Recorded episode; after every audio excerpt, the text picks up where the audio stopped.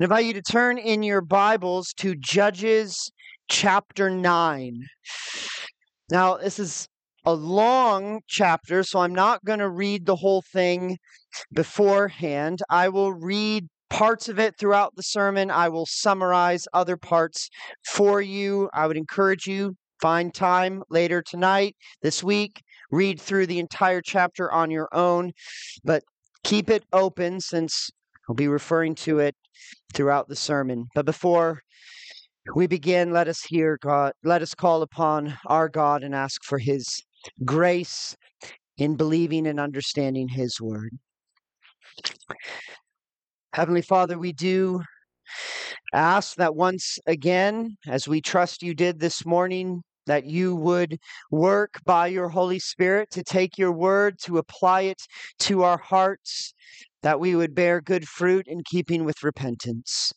We pray that you would illumine illuminate the eyes of our hearts that we would be able to understand your word even a, a, text like judges 9 that can seem strange and not exactly sure at first why it's so relevant to us but i pray that you would show that to us as we take time to meditate upon it we ask all these things in jesus name amen well, in the first eight chapters of Judges, we have seen God patiently extend his mercy to his rebellious people, Israel, over and over again. They continue to reject him, to rush headfirst into idolatry, but whenever they cry out to the Lord for mercy and help, he has extended it to them. For our God is merciful. But we shouldn't ever presume upon God's mercy, op- operating as if God is obligated to extend mercy. He is not. He is free to extend mercy and he is free to withhold mercy. For we know that God is merciful, but God is also just. And his attributes are, are never in conflict. He is always merciful. He's always just at the same time. But some of his works more readily display his mercy to us, while other of his works more readily display his justice. When we considered the story of Gideon, we saw a lot of mercy. As we consider the story of Abimelech, Gideon's son, we're going to see a little bit more justice. For you might be tempted as you read through Judges, which catalogs Israel's repeated violations of God's covenant, to conclude, well, God doesn't really care about his covenant. His covenant curses are just idle threats, and he never actually follows through with judgment. That would be a mistaken conclusion. And the story of Abimelech guards you from making that mistake. For look at the last two verses of this story, which are verses 56 and 57, because these two verses provide the theological interpretation for all of the strange and convoluted events that are in Judges chapter 9. So here verses 56 and 57 says thus god returned the evil of abimelech which he committed against his father in killing his 70 brothers. And god also made all the evil of the men of shechem return on their heads and upon them came the curse of jotham the son of jerubbaal.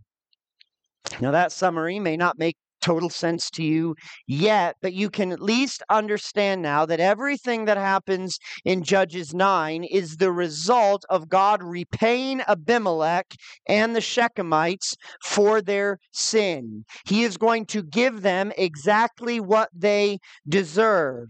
And this judgment is going to fulfill a specific curse that is spoken against them, that is warning them of the judgment that will come if they continue in their sin sin. For stories of God's justice are to serve as warnings of God's covenant curse, which will fall upon all of those who remain in the guilt of their sin. However, I will also try to show you this evening how God's judgment upon Abimelech and the people of Shechem at the same time is still serving God's salvation of Israel. For God is so good and he is so wise that he even ordains the execution of his covenant curse to be a means of the execution of his covenant blessing for his people. And so, the execution of God's justice is both a warning of covenant curse and it is a promise of covenant blessing. So, let's go back to the beginning of the story, which is actually at the end of chapter 8. For you may remember that at the end of chapter 8, we are given some details that are going to help us understand chapter 9. First, we're told that Gideon, who is also called Jerubbaal, so Jerubbaal and Gideon are the same guy. We're told at the end of chapter 8 that he began to live like a pagan king. He has 70 sons through many wives. However, we're also told at the end of chapter 8 that Gideon had another son with a Shechemite woman who was not one of his wives, and he names that son Abimelech, which means, My father is king. Now, in verses 33 through 35, you see that when Gideon dies, Israel again charges into idolatry, as they've done throughout this book. But they're no longer dabbling in idolatry, for they make Baal Berith, which means Baal or the Lord of the covenant, their God. So they are to be covenanted with Yahweh, but now they are binding themselves to Baal. It's as if their Canaanization is being solidified. You think of when you pour wet cement for a while, the cement's still kind of malleable, it hasn't quite settled, but eventually that becomes a solid block of concrete. And that's what's happening with Israel. They no longer remember, which means they're no longer keeping covenant with the Lord.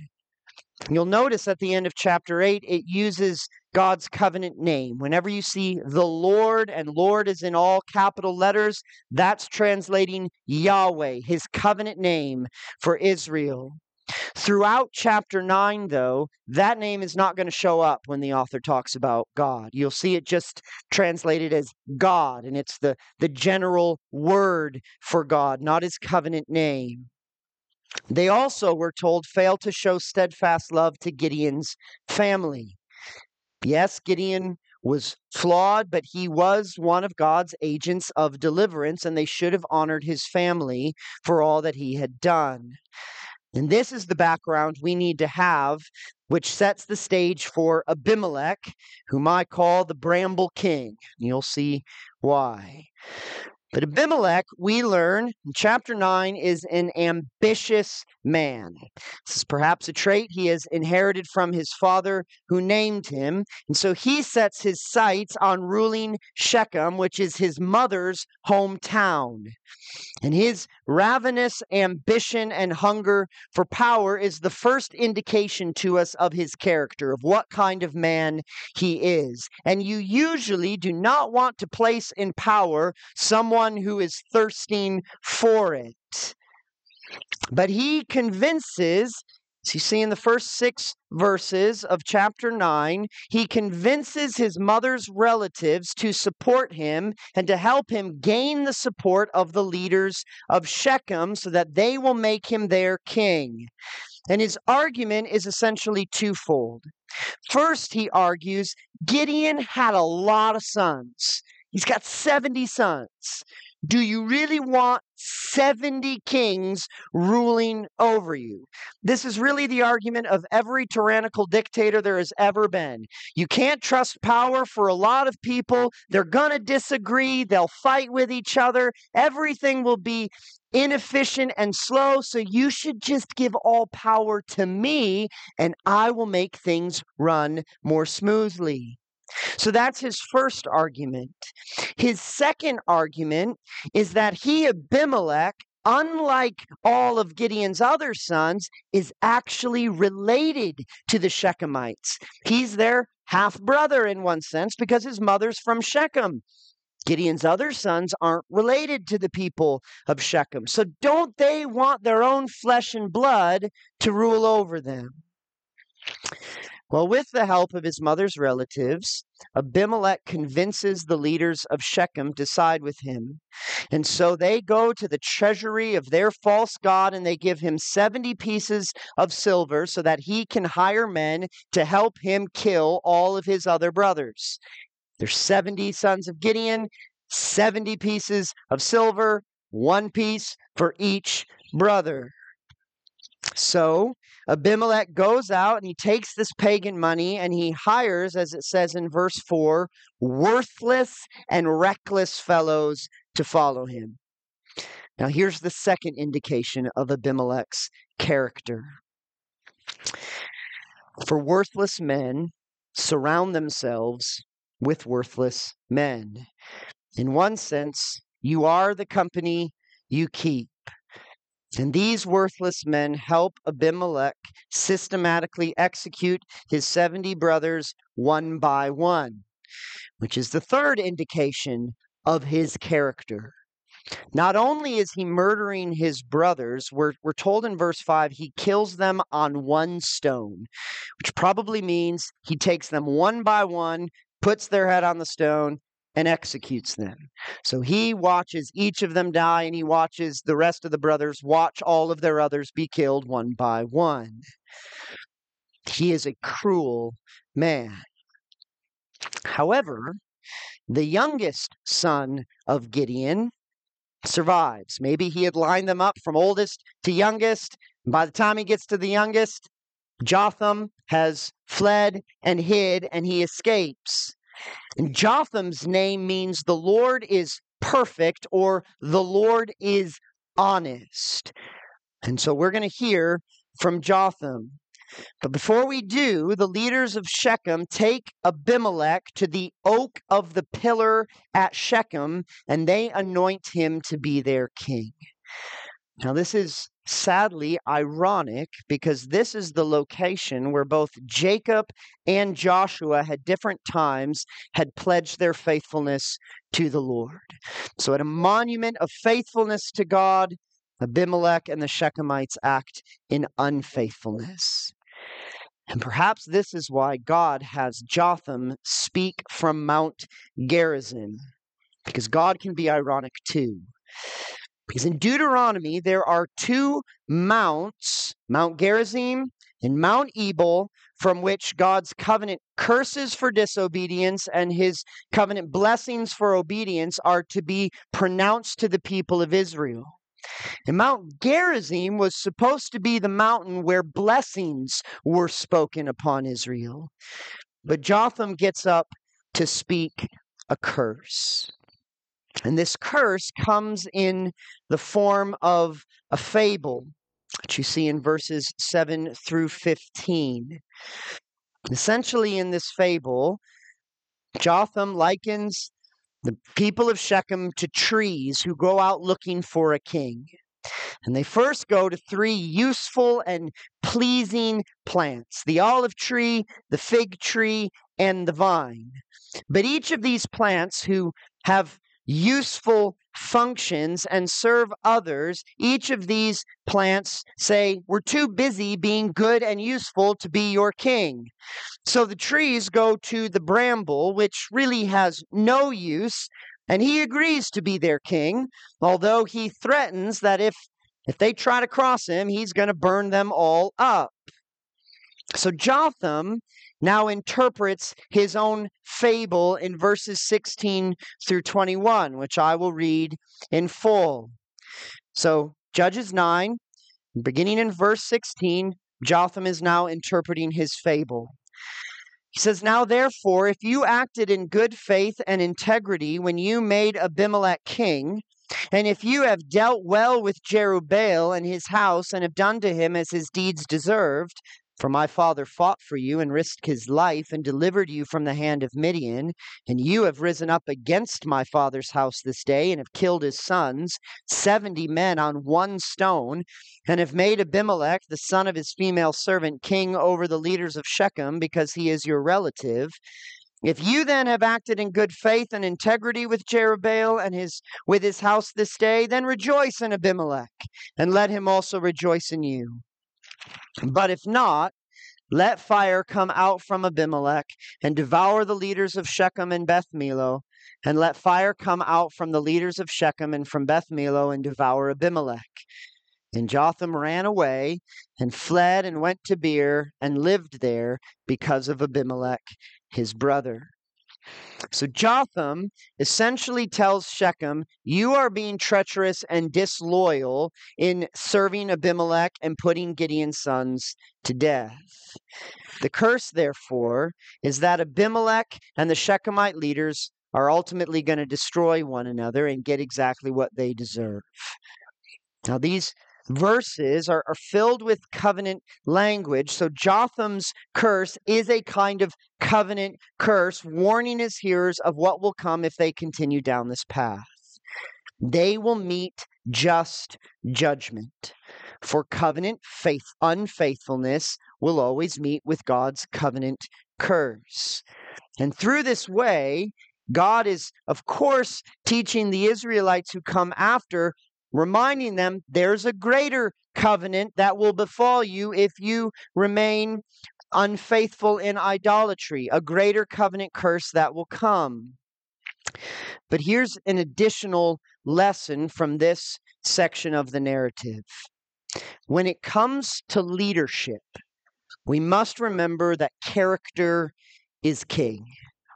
This is not the only qualification for leadership, but in God's eyes, this is always the primary qualification for leadership. In Deuteronomy chapter 17, God establishes the stipulations for the day when Israel will want a king of their own. And it wasn't wrong to have a king, but God is telling them not just any king will be good. Now, the first stipulation in Deuteronomy 17 is God says, I am the one who chooses the king for you. Clearly, here, God is not the one choosing Abimelech.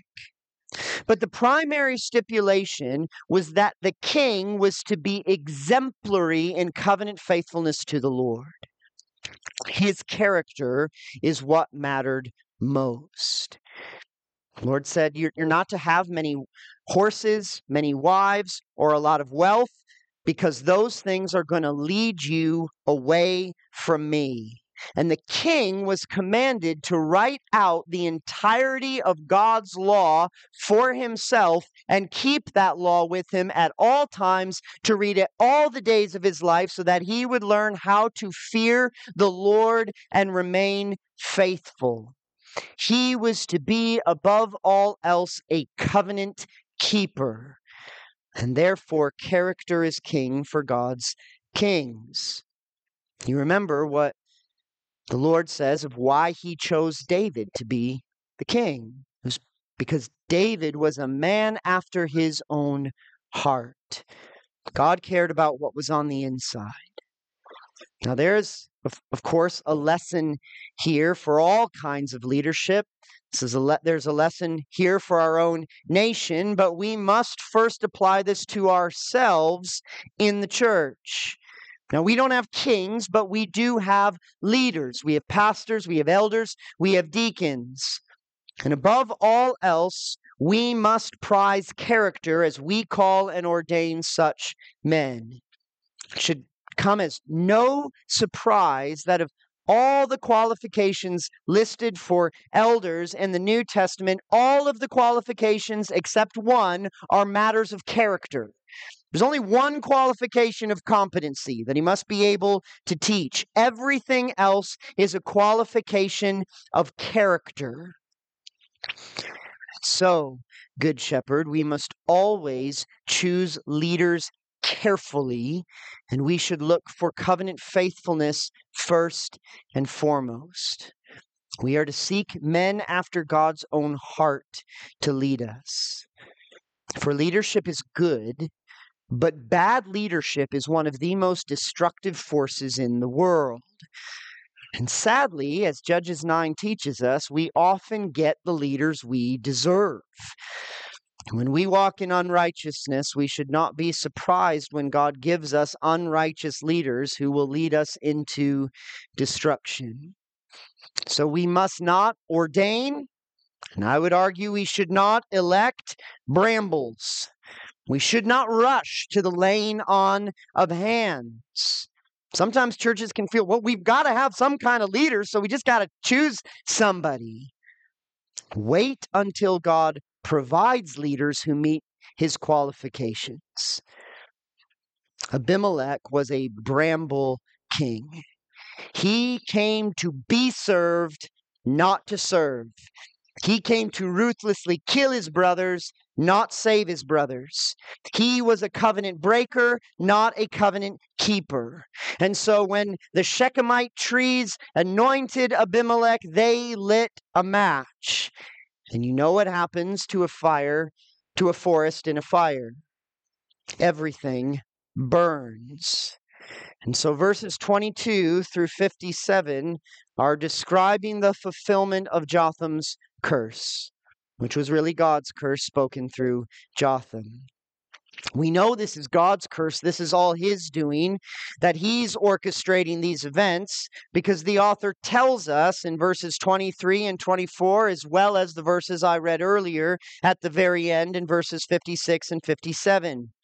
Everything happening is God executing justice. This is the curse coming upon the heads of the covenant breakers. So you see in verse 22 that for three years, everything seems to be relatively okay.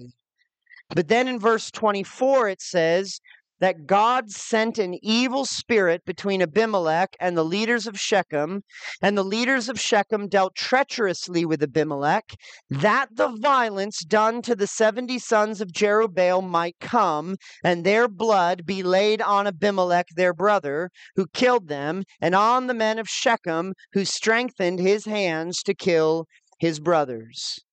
So again, this cannot be more clear. God is repaying Abimelech and Shechem for their sin. They are receiving retributive justice where the punishment fits the crime.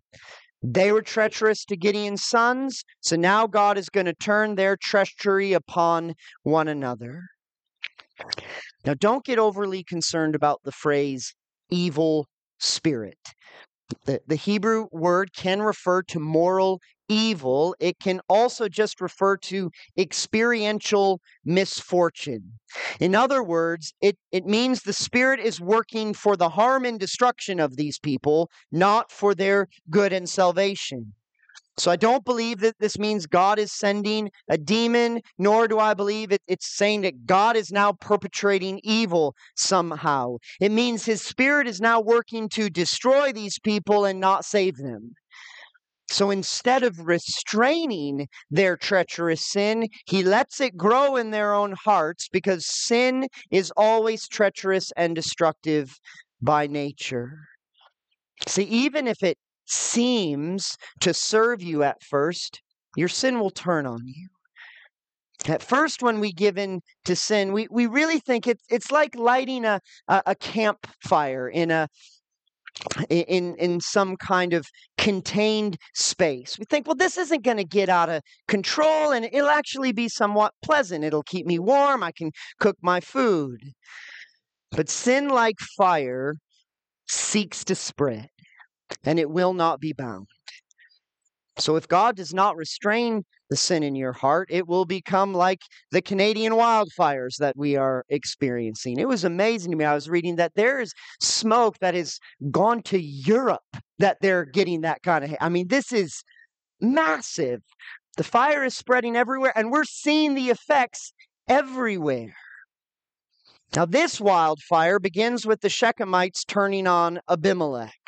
Essentially, we, we read that they start setting up thieves to ambush Abimelech's people. Abimelech was not living in Shechem with then them, so anytime people were bringing goods or tribute to Abimelech, the Shechemites now set up people to ambush, take those good things, and bring them to Shechem.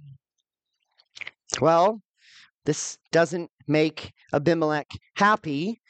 And then we hear of a man named Gaal. From verse 28, it appears that unlike Abimelech, Gaal is a pure blooded Shechemite.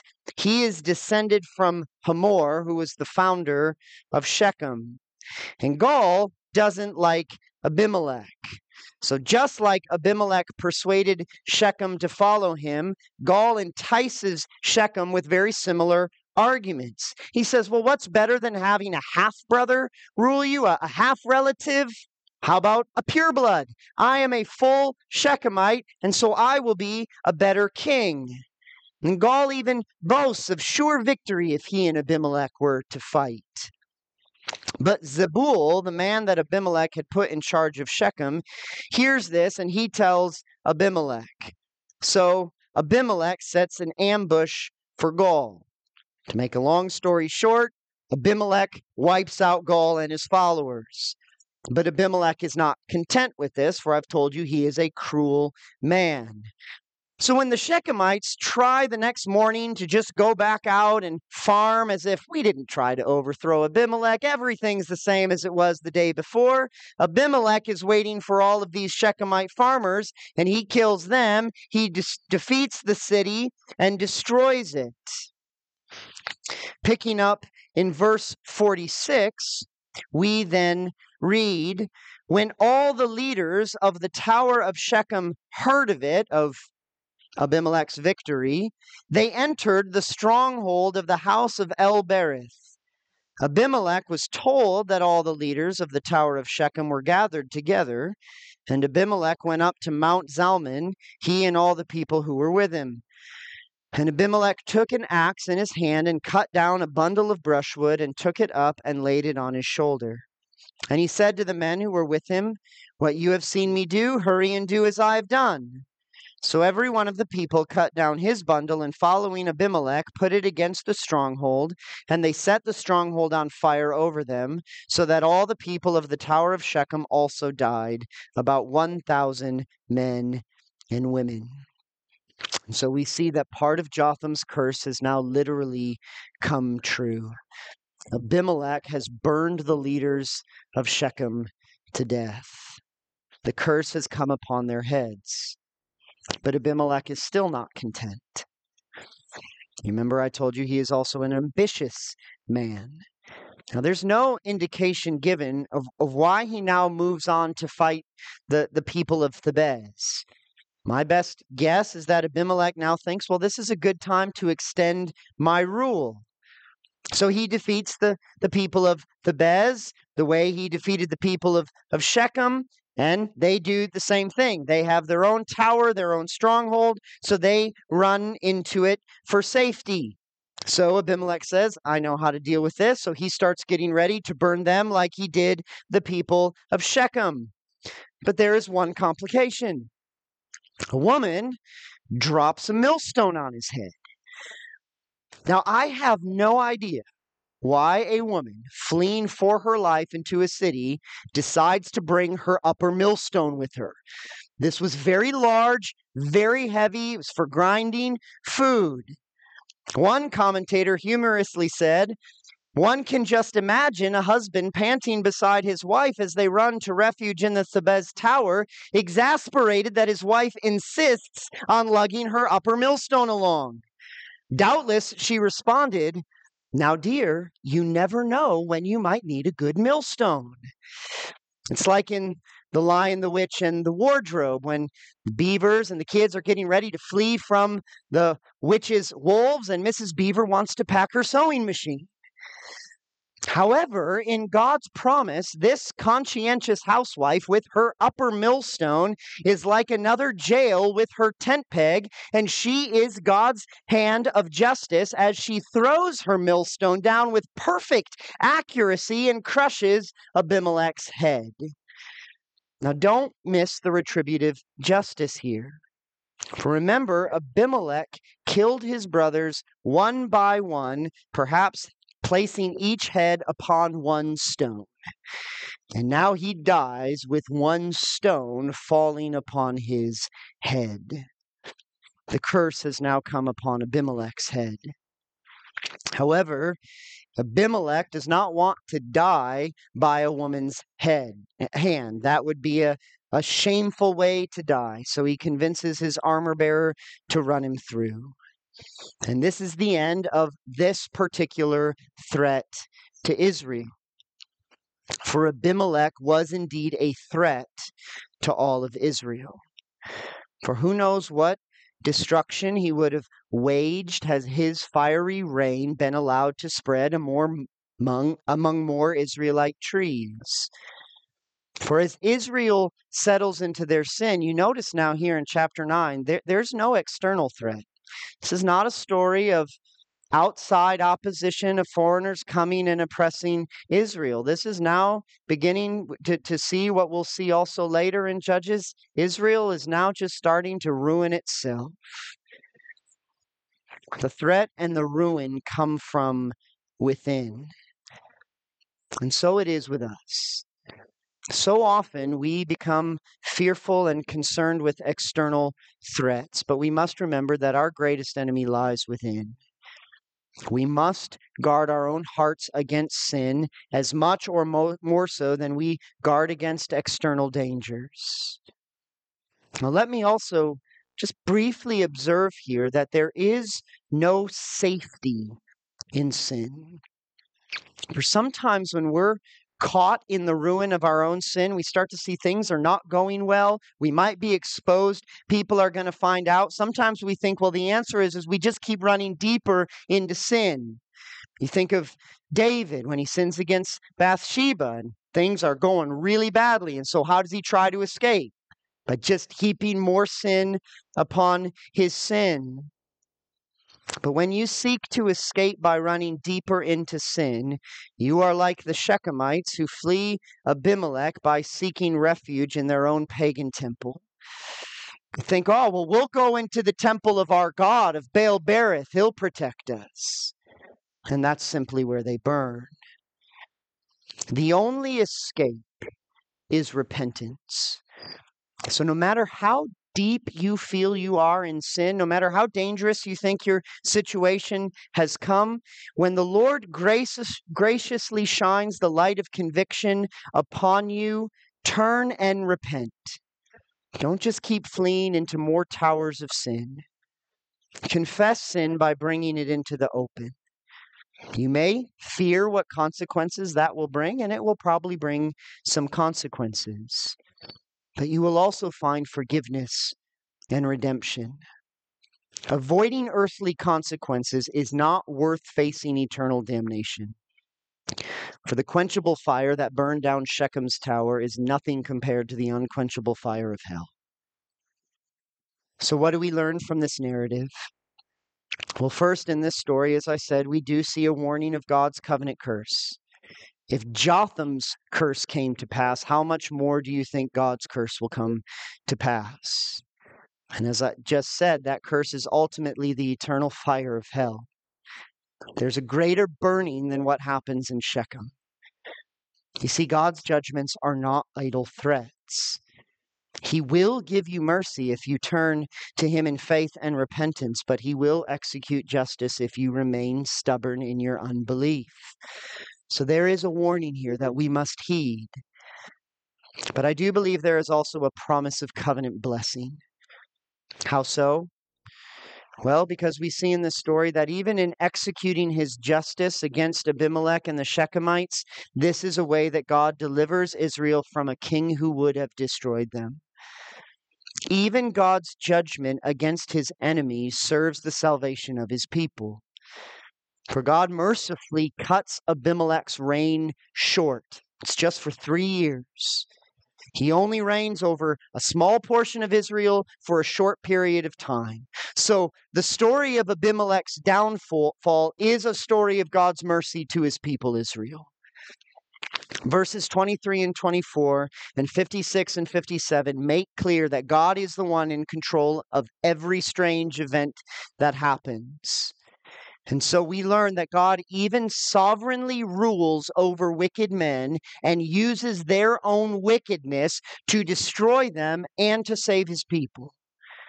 And this should be a comfort to the church. For it's easily it, it's easy to look around at our own wicked nation, to look at wicked leaders throughout the world and see people rebelling against God's law, waging unjust wars, bringing devastation upon the earth, and we just feel helpless. But we learn in Judges 9 that God's Spirit is working everywhere. And his Spirit is working for the good of the church and for the ruin of the wicked. Now, most of that we don't even see, but it is happening. Upper millstones are still falling and hitting their mark all over the world. See, God will not let anything defeat his covenant promises to his people. And yes, this may involve saving us from external threats, but this also means there's times he's just saving us from ourselves when we would lead ourselves into ruin. We're probably not even aware of how many times, had God let us, we would have rushed headlong into sin, and He just mercifully held us back, and He orchestrated events that protected us from our own sinful foolishness. So while we need to heed the warning of God's covenant curse, we should also rest in the promise of His covenant blessing. And why can we rest in the blessing of that promise, even though we would all admit we've been covenant breakers. Well, we can rest in the promise of blessing because God sent us the anti Abimelech, who was not a bramble king, but who is a beloved king. And that beloved king is Jesus Christ. See, Abimelech was not the king that God chose. But Jesus is the king that God chose. Abimelech craved to gain the throne, and he came for people to serve him. Jesus gave up his heavenly throne, and he came not to be served, but to serve. Abimelech was proud. Jesus is humble. Abimelech plotted to kill his brothers. Jesus prepared to save his brothers. Abimelech was a covenant breaker. Jesus is the covenant keeper. But here is where Jesus and Abimelech are similar. I fully admit, I am the only one that I have ever read that compares Jesus to Abimelech. But after reigning for three years, God brought the curse upon Abimelech's head to save Israel from sure destruction. And after ministering publicly for three years, God brought the greater curse upon Christ's head on the cross to save his people from sure damnation. The difference is Abimelech deserved it and Jesus didn't. Abimelech died a shameful death and he tried to escape it. Jesus died a shameful death which he embraced. So, why can we be sure of God's covenant blessing even though we deserve the curse? Why can we receive mercy from God's hand? It's because God executed his justice against our sin when he sent Jesus to bear the curse of sin on the cross. And when he executed justice upon Christ, he secured mercy for us. As Paul writes, Christ redeemed us from the curse of the law by becoming a curse for us. For it is written, Cursed is everyone who is hanged on a tree. So that in Christ Jesus the blessing of Abraham might come to the Gentiles, so that we might receive the promised Spirit through faith. Do you hear that? The curse came upon Jesus' head so that we could have the blessing of Abraham. His baptism with fire is our salvation from the eternal fire of hell. So do not set up in your heart or follow worthless bramble kings. but turn in repentance away from your sin and follow by faith God's beloved King. Let's pray. Our Heavenly Father, it is true that we often get leaders that we deserve, and that is not usually a good thing. But I thank, thank you that the ultimate king you gave us is a king we do not deserve, but who is good and wise and perfect and humble and loving and faithful, and he seeks our salvation, not our death. So we thank you for the Lord Jesus Christ. And we pray for grace to keep turning from sin and idolatry to trust in Him alone for our salvation and to submit to Him alone as our Lord. We ask this in Jesus' name. Amen.